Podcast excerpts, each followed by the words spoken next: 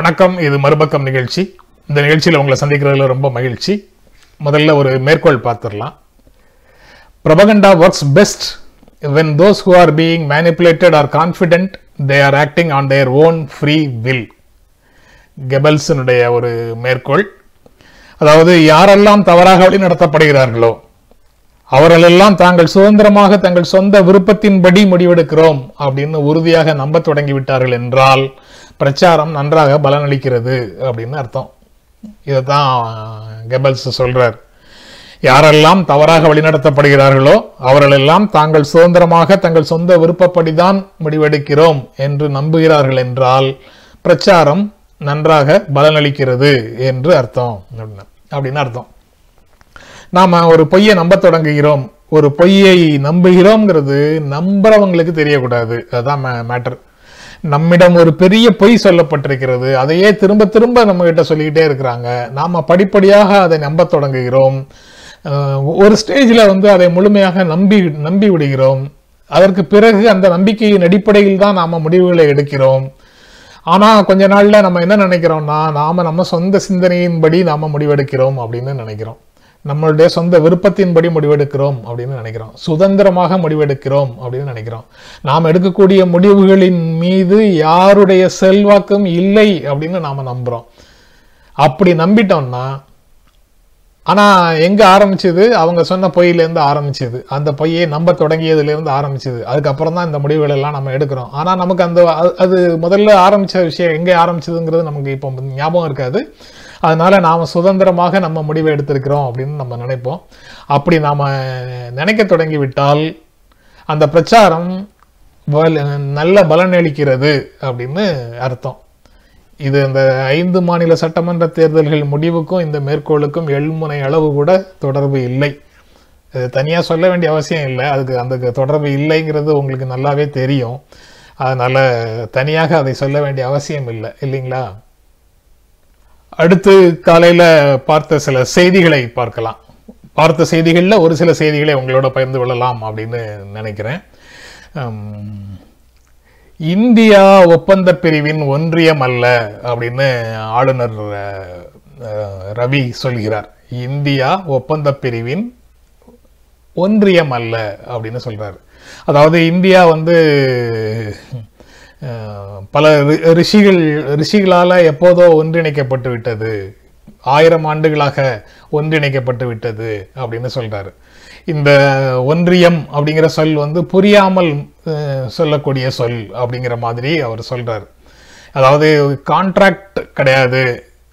எது contract America மாதிரி federation of states அப்படின்னு இருக்கக்கூடியது வந்து கான்ட்ராக்டு இது வந்து கான்ட்ராக்ட் இல்லை அப்படின்னு சொல்கிறாரு அப்போ அந்த கான்ஸ்டியூவன்ட் அசம்பிளி அப்படின்னுலாம் ஒன்றை உருவாக்கி இந்திய அரசமைப்பு சட்ட இந்தியல் இந்திய இந்திய அரசியல் நிர்ணய சபை அப்படின்னுலாம் ஒன்றை உருவாக்கி அவர்கள் எல்லாம் அன்றாடம் மீட்டிங் போட்டு அன்றாடம் அவர்கள் கருத்துக்களை பரிமாறி அதன் மீது பயங்கர விவாதங்களை நடத்தி அரசமைப்பு சட்டம் அப்படின்னு ஒன்று உருவாக்குனாங்கல்ல.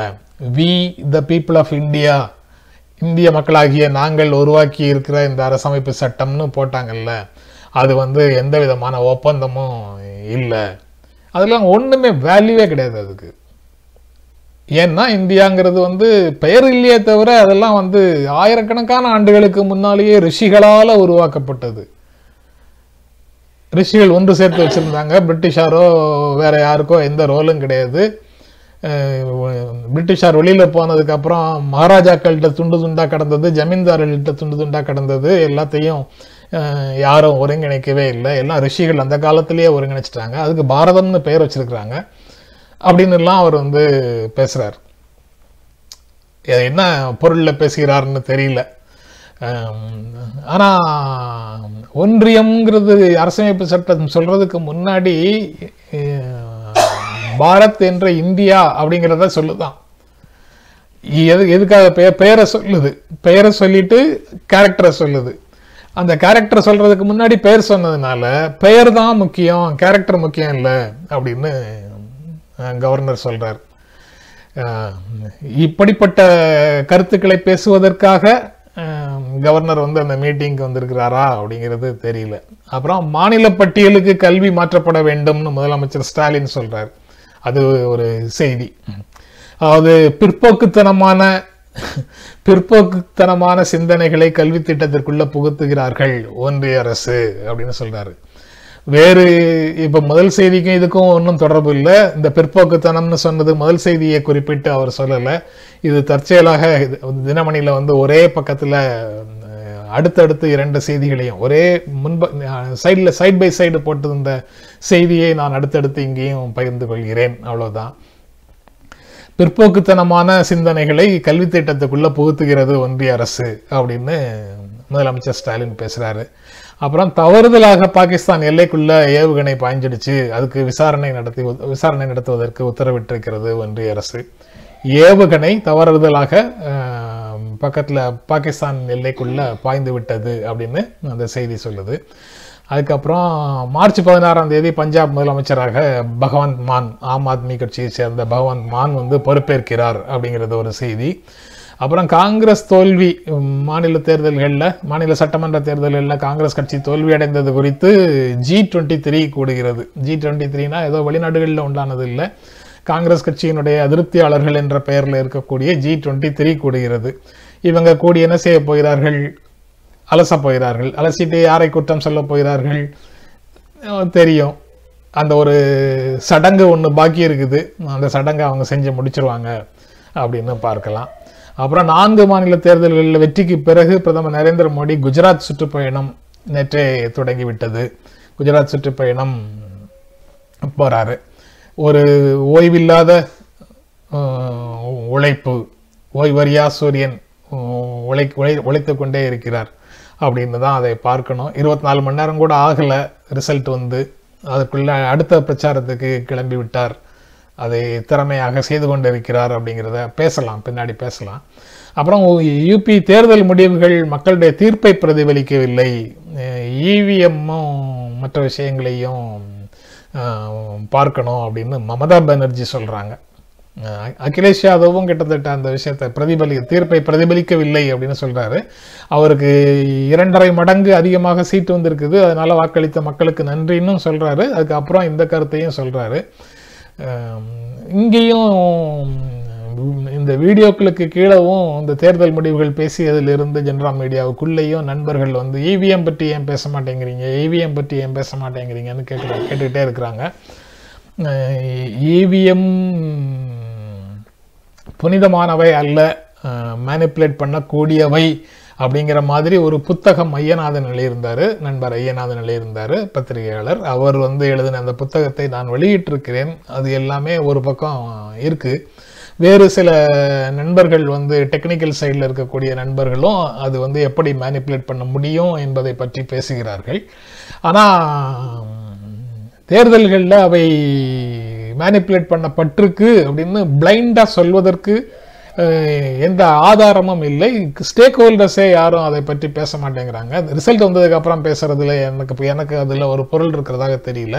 எத்தனை அரசியல் கட்சிகள் அது தொடர்பாக சீரியஸாக ஒரு பிரச்சனையை முதன்மைப்படுத்தி முதல்லையே பேசியிருக்கு அல்லது முதல்லையே அதை வலியுறுத்தி இருக்குது அதற்கான போராட்டங்கள் எத்தனை நடத்தி இருக்குது இது செய்யாமல் நீங்கள் வந்து தேர்தலை நடத்தக்கூடாது அப்படின்னு தேர்தல் ஆணையத்தில் வலியுறுத்தி இருக்கிறாங்களா போன்ற பல பல கேள்விகள் அதுக்குள்ளே இருக்குது அதெல்லாம் இல்லாமல் ரிசல்ட் வரும்போது நமக்கு ஃபேவரபுளாக வரும்போது மௌனமாகவும் அகேன்ஸ்டாக வரும்போது இவிஎம் காரணம்னும் சொல்வதில் ஏதாவது பொருள் இருக்குதா அப்படின்னு எனக்குள்ள ஒரு கேள்வி வர்றதுனால நான் அதை பற்றி பேசுகிறது இல்லை அதுபோக எனக்கு தெரிந்த அதிகாரிகள் இருக்காங்க. இது போன்ற பணிகளில் வேலை செய்தவர்கள் இருக்கிறாங்க. அவங்க வந்து மிக உறுதியாக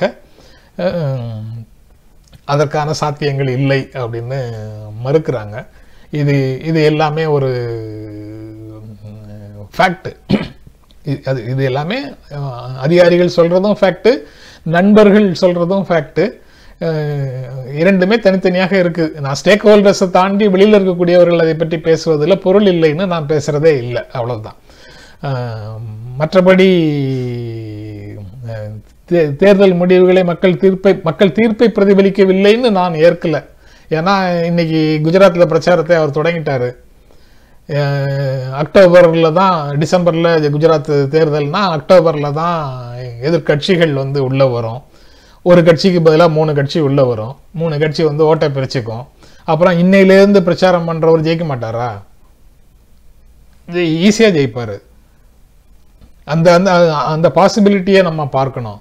இப்போ அவர் போகிறது வந்து இந்த நான்கு மாநில தேர்தல்கள் முடிஞ்ச உடனே அடுத்த நாளே அங்கே போகிறார் இந்த வெற்றிக்கான கிரெடிட் அவர் எடுத்துக்கிறார்ல அதை அங்கீகரி அந்த அதற்கான பாராட்டுகளை மக்கள் கொடுக்குறாங்க அதை வாங்கிக்கிறார்ல வரவேற்பு வாங்கிக்கிறார்ல இது வந்து கேம்பெயின் அந்த இமேஜஸ் வந்து மக்கள் மனசுல நிற்கும்ல. அந்த பிம்பங்கள் வந்து ம- மக்கள் மனசுல நிக்கும்ல அப்போ அது ஒரு திறமையான பிரச்சாரம் அப்படிங்கிறத நம்ம வந்து கருத்தில் கொள்ள வேண்டும். அது சரியா ரைட்டா அதெல்லாம் அப்புறம்.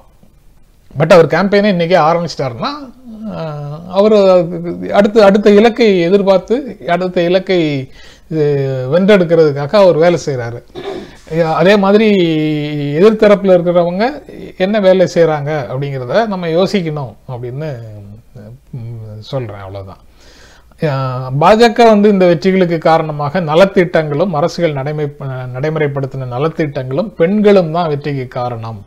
பெண் வாக்காளர் பெண் வாக்காளர்கள் கடுமையாக ஆதரவாக வாக்களித்திருக்கிறார்கள் அப்படிங்கிறது நன்றாக தெரியுது. முடிவுகளில் ஆய்வுகள் இன்றைக்கு நாளிதழ்களில் நேற்று இன்று வரக்கூடிய ஆய்வுகள் எல்லாத்துலேயும் அந்த உண்மை வந்து வெளிப்படுகிறது. அதே அவங்க பாஜகவும் அதை தான் நம்பி சொல்கிறாங்க ஏற்கனவே இதை பற்றி பேசினேன் பட் இன்னும் கொஞ்சம் விரிவாக இதை பற்றி பேசலாம் அப்படின்னு நினச்சி இதை எடுத்து வச்சிருந்தோம். ஆனால் அங்கேயே கொஞ்சம் பேசிட்டேன். மோடியின் குஜராத் பிரச்சாரம் தொடங்கியது அப்படிங்கிறது ஒ- ஒரு முக்கியமான செய்தி. ஒரே தேர்தல் ஒரே நாடு ஒரே நாடு ஒரே தேர்தல் அப்படின்னு சொல்கிறாங்கல்ல என்ன காரணம் சொல்கிறாங்க நிர்வாகம் ஸ்தம்பித்து விடுகிறது. தேர்தல் பிரச்சாரத்திலேயே அரசியல்வாதிகள் எல்லாரும் போயிடுறாங்க. நிர்வாகமும் போயிடுது. அதனால் மக்களுக்கு தேவையான பணிகளை செய்ய இயலவில்லை அப்படின்னு சொல்கிறாங்க ஆனால் தேர்தல் பிரச்சாரம் ஐந்து மாநிலங்களில் பிரச்சாரம் முடிஞ்சது வாக்குப்பதிவு முடிஞ்சது முடிவு வந்தது. அடுத்த நிமிடம் வந்து ஓய்வு இல்லாமல் அவர் அடுத்த பிரச்சாரத்துக்கு அவர் கிளம்பி போயிட்டார். குஜராத்துக்கு இரண்டு நாட்கள் சுற்றுப்பயணம் போயிட்டார். டிசம்பரில் அங்கே சட்டமன்ற தேர்தல். இப்போதிலிருந்தே அவர் வந்து அடிக்கடி இனிமேல் அவர் அடிக்கடி போவார். அவருடைய மாநிலம் அது குஜராத். இங்கே வந்து ஒரு மூணு டம் அவர் மூணு டம் தானா? ஆமாம் முதல முதலமைச்சராக இருந்திருக்கிறாரு. அதுக்கப்புறம் அமித்ஷாவினுடைய ஹோம் மினிஸ்டருடைய மாநிலம் அது. ரெண்டு பேருக்கும் அது வந்து பெரிய கௌரவ பிரச்சனையும் கூட. ரெண்டாயிரத்தி பதினேழு தேர்தலே வந்து மிக கடுமையான ஒரு போட்டியை காங்கிரஸ் கட்சி கொடுத்தது. ஜிக்னேஷ் மேவானி அப்புறம் இந்த ஹர்திக் பட்டேல் இன்னொரு நண்பர் ஒருவர் அவர் அவர் மூணு மூன்று பேர் சேர்ந்து ஒரு இளைஞர்கள் மூன்று பேர் சேர்ந்து ராகுல் காந்தியோட இணைந்து மிகப்பெரிய ஒரு போட்டியை கொடுத்தாங்க. இ- இறுதி வெற்றி பாரதிய ஜனதா கட்சிக்கு வந்துடுச்சு அந்த அட்வான்டேஜ் அவங்களுக்கு இருக்குங்கிறது வேறு விஷயம். ஆனால் ஒரு பெரிய ஃபைட்டு கொடுத்தாங்க. இப்போ அங்கே பிரிக்கிறதுக்கும் ஆட்கள் இருந்தாங்க. அதை சொல்லாமல் நம்ம கடந்து போயிட முடியாது. தேசியவாத காங்கிரஸ் அப்புறம் மற்ற தனியாக நின்ற கட்சிகளும் இருந்தன. அது ஒரு பக்கம். மாயாவதி என்னுடைய பிஎஸ்பி அவங்கெல்லாம் நின்றுப்பாங்கன்னு நினைக்கிறேன். இப்போதும் அதே மாதிரி இவர் இப்போ பிரச்சாரம் ஆரம்பிச்சிட்டாரு. அவங்க எப்போ காங்கிரஸ் எப்போ பிரச்சாரம் ஆரம்பிப்பாங்க தெரியாது. காங்கிரஸ் கட்சி தொண்டர்கள் வந்து ஏன் ஒருவேளை சோர்வாக இருக்கிறாங்கன்னா நம்ம எப்படி போனாலும் பின்னாடியே ஆம் ஆத்மியும் மமதா பானர்ஜியும் வந்துட போகிறாங்க வாக்குகளை பிரிச்சிட போகிறாங்க நம்ம மார்ஜின் வெற்றி மார்ஜினை அவங்க எடுத்துகிட்டு போயிட போகிறாங்க அதுக்கப்புறம் நம்ம ஏன் போனோம் அப்படிங்கிற மனச்சோர்வு கூட அவங்க வந்துட்டாங்களாங்கிறது தெரியல. இன்னும் எலெக்ஷன் டிக்ளரேஷனே வரல. அதுக்குள்ளே இவ்வளவும் பேச வேண்டியதாக இருக்குது. சரி அவர் வந்து நான் ஐந்து மாநில தேர்தலில் கிடைத்த வெற்றியை தனக்கு கிடைத்த வெற்றியாக குஜராத்தில் வந்து ரிஜிஸ்டர் பண்ணுறாரு மக்கள் அதை அங்கீகரிக்கிறார்கள் மக்கள் வரவேற்கிறார்கள். மக்கள் மனசில் வந்து இந்த பிம்பம் திறந்த வாகனத்தில் அவர் சாலையின் இரு மருங்கிலும் மக்கள் வரவேற்கக்கூடிய பிம்பம் வந்து மக்கள் மனசில் நிற்கும். அது வந்து சட்டமன்ற தேர்தல் வரைக்கும் அடுத்தடுத்து பல பிம்பங்கள் அவருடைய பிம்பங்கள் வந்து தொலைக்காட்சிகளில் வரும். பத்திரிகைகளில் வரும். அது எல்லாமே வந்து மக்கள் மனசில் நிற்கிற மாதிரியான வேலைகளை செய்து கொண்டிருப்பார்கள் கட்சிக்காரங்க. கட்சிக்கு ஆதரவானவர்கள். எல்லாரும் அந்த வேலையை செஞ்சிட்ருப்பாங்க. இ- இப்படி வேலை செய்தாங்கன்னா அவங்களுக்கு அட்வான்டேஜஸ் பொசிஷன் இருக்காதா? அப்படிங்கிறது தான் எனக்கு வரக்கூடிய கேள்வி. அவர் வந்து தொடர்ந்து முகத்தை காட்டிக்கிட்டே இருக்கிறாரு. ஒவ்வொரு இடத்துக்கும் போய். இப்போ அகில இந்திய அளவில் எல்லோருக்கும் தெரிந்த முகம் அப்படின்னா அவர் முகம்ங்கிற லெவலுக்கு அவர் வந்து தொடர்ந்து எல்லா பகுதிக்கும் பிரச்ச பிரச்சாரத்துக்கு போகிறாரு பயணமாக போகிறாரு மக்கள் மத்தியில் உரையாடி கொண்டே இருக்கிறார் இது அவ்வளவும் இருக்குது அதாவது தேர்தல் வந்து தேர்தல் ஆணையம் அறிவித்ததற்கு பிறகு தேர்தலை பற்றி யோசிக்கிறது அப்படின்னு இருந்த காலம் மலையேறி போச்சு அமித்ஷாவும் நரேந்திர மோடியும் அந்த தேர்தலின் இலக்கணங்களை மாற்றிவிட்டார்கள்.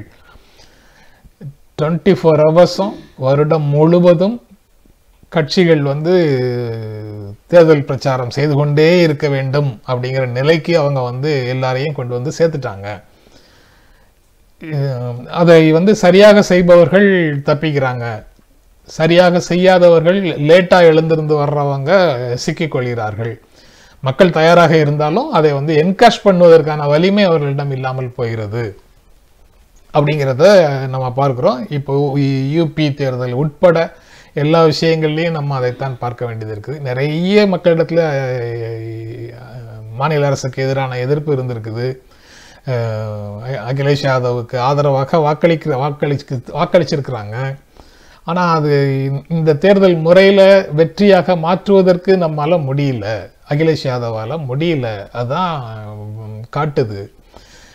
மாயாவதி தனியாக நின்று பதிமூணு பர்சன்ட் ஓட்டு வாங்கியிருக்கிறாங்க. அப்புறம் காங்கிரஸ் தனியாக நின்றிருக்கிறது. அதற்கு பிறகு வ- வருகிறேன் என்று சொன்னவர்கள் வராமல் எவ்வளவோ பேர் போயிருக்கிறாங்க.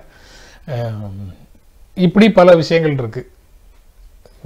அது எல்லாமே அங்கே காரணமாக இருக்கு. அதே மாதிரி தான் இங்கேயும்.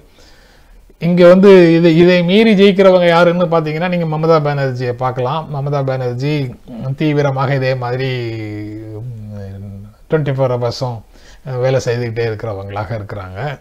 அப்புறம் தமிழ்நாட்டில் ஸ்டாலினை பார்க்கலாம். அவர் வந்து வெளியில் இருந்த கடந்த ஐந்து வருடங்களில் தொடர்ந்து எல்லா பகுதிகளுக்கும் போய் மக்களை சந்தித்து மக்களை சந்திக்கிறத தொடர்ந்து ஒரு பணியாக செய்துக்கிட்டே இருந்தார். அதுக்கப்புறம் தேர்தலுக்கு முன்னாடி மக்களுடைய குறைகளை எல்லாத்தையும் கலெக்ட் பண்ணிட்டு வந்தார். ஒரு மனுவாக வாங்கிட்டு வந்தார். ஆட்சிக்கு வந்த சில மாதங்களில் அதை அட்டன் பண்ணுறோம் நூறு நாட்களுக்குள்ளே அதை அட்டன் பண்ணுறோம்னு சொல்லிட்டு வாங்கிட்டு வந்தார். தொடர்ந்து மக்களை சந்திக்கின்ற வேலையை அவர் செஞ்சிட்ருக்கிறாரு தலைமைச் செயலகத்தோடு தங்களுடைய பணியை நிறுத்திக் கொள்வது இல்லை. சில முதலமைச்சர்கள் நவீன் பட்நாயக் தொடர்ந்து வேலை செய்து கொண்டிருக்கிறார். தொடர்ந்து பாசிட்டிவாக வாக்குகளை வாங்கி ஜெயித்து கொண்டே இருக்கிறார்.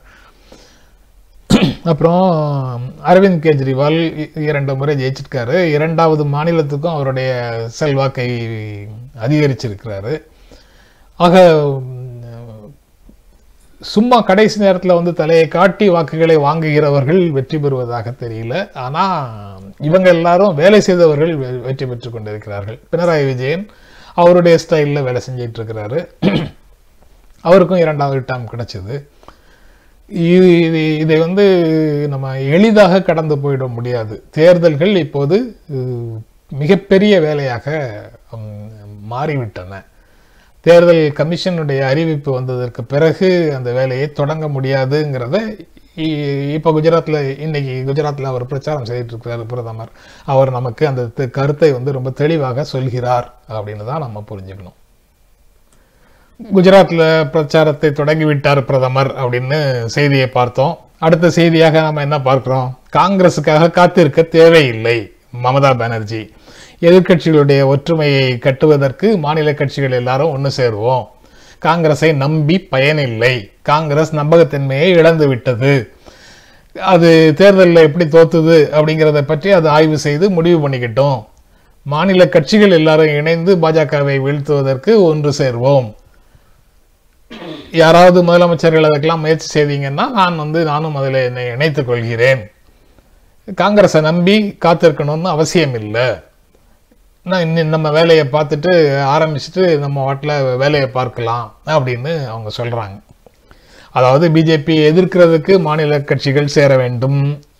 காங்கிரஸ் ஏதாவது செய்யட்டும் தோல்விக்கு என்ன காரணம்னு ஆய்வு செய்துட்டு அவங்க மெதுவாக வரட்டும். அவங்களுக்காக காத்திருக்க வேண்டியதில்லை. நம்ம என்ன செய்யணுமோ அதை செஞ்சிட்ருப்போம். அவங்க வந்து மேற்கு வங்கத்தில் சிபிஐஎம்மும் காங்கிரஸும் என்னை எதிர்த்து போட்டிக்கிட்டாங்க அது பிஜேபிக்கு அட்வான்டேஜாக போச்சு. உத்தரப்பிரதேசத்தில் காங்கிரஸும் பிஎஸ்பியும் அகிலேஷ் எதிர்த்து போட்டிக்கிட்டாங்க அது பிஜேபிக்கு ஆதரவாக போச்சு. அப்படின்னு சொல்கிறாங்க இவங்க கோவாவில் போய் காங்கிரஸுக்கு எதிராக நின்னாங்க. அது பிஜேபிக்கு ஆதரவாக போச்சு. அதை அவங்க சொல்லலை. ஏன்னா இங்கெல்லாம் எதிர்த்து போட்டிக்கிட்டாங்க அதனால நான் அங்கே போய் நிற்கிறேன்னு அவங்க ஏற்கனவே சொல்லிட்டாங்க. அதனால் காங்கிரஸை தோக்கடிக்கிறதுக்காக தான் அங்கே போய் நிற்கிறேன்னு சொன்னாங்க. காங்கிரஸ் தோற்று போச்சு. ரைட் முடிஞ்சது. இவங்களுடைய சேவை சிறப்பாக செய்து முடிச்சிட்டாங்கன்னு அர்த்தம். அதுக்கு பிறகு இவங்க கூட்டணி க கோவாவில் ஒரு கட்சியோட கூட்டணி நின்றுனாங்க இவங்களுக்கு தான் ஒரு சீட்டும் ஜெயிக்கலை. அந்த கூட்டணியில் நின்று இவங்க கூட கூட்டணியில் இருந்த கட்சிக்கு சீட் கிடச்சிது. அவங்க இப்போ எங்கே இருக்கிறாங்க?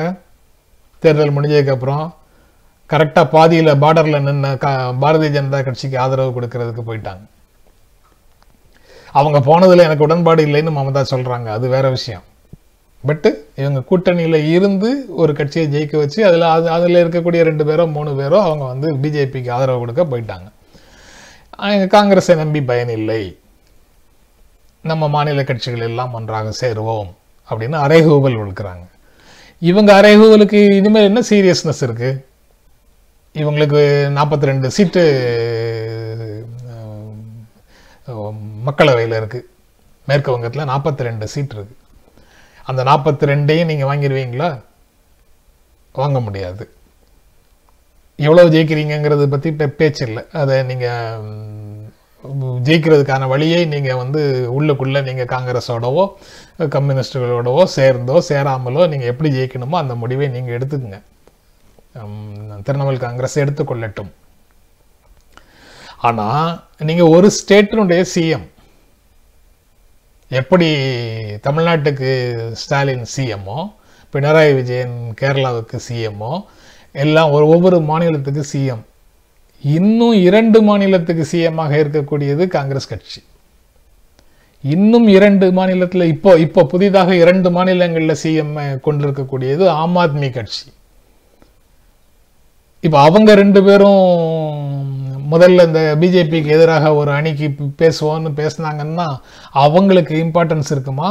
இல்லை உங்களுக்கு இருக்குமா? இதில் இன்னொரு முக்கியமான விஷயம் நேற்று வந்து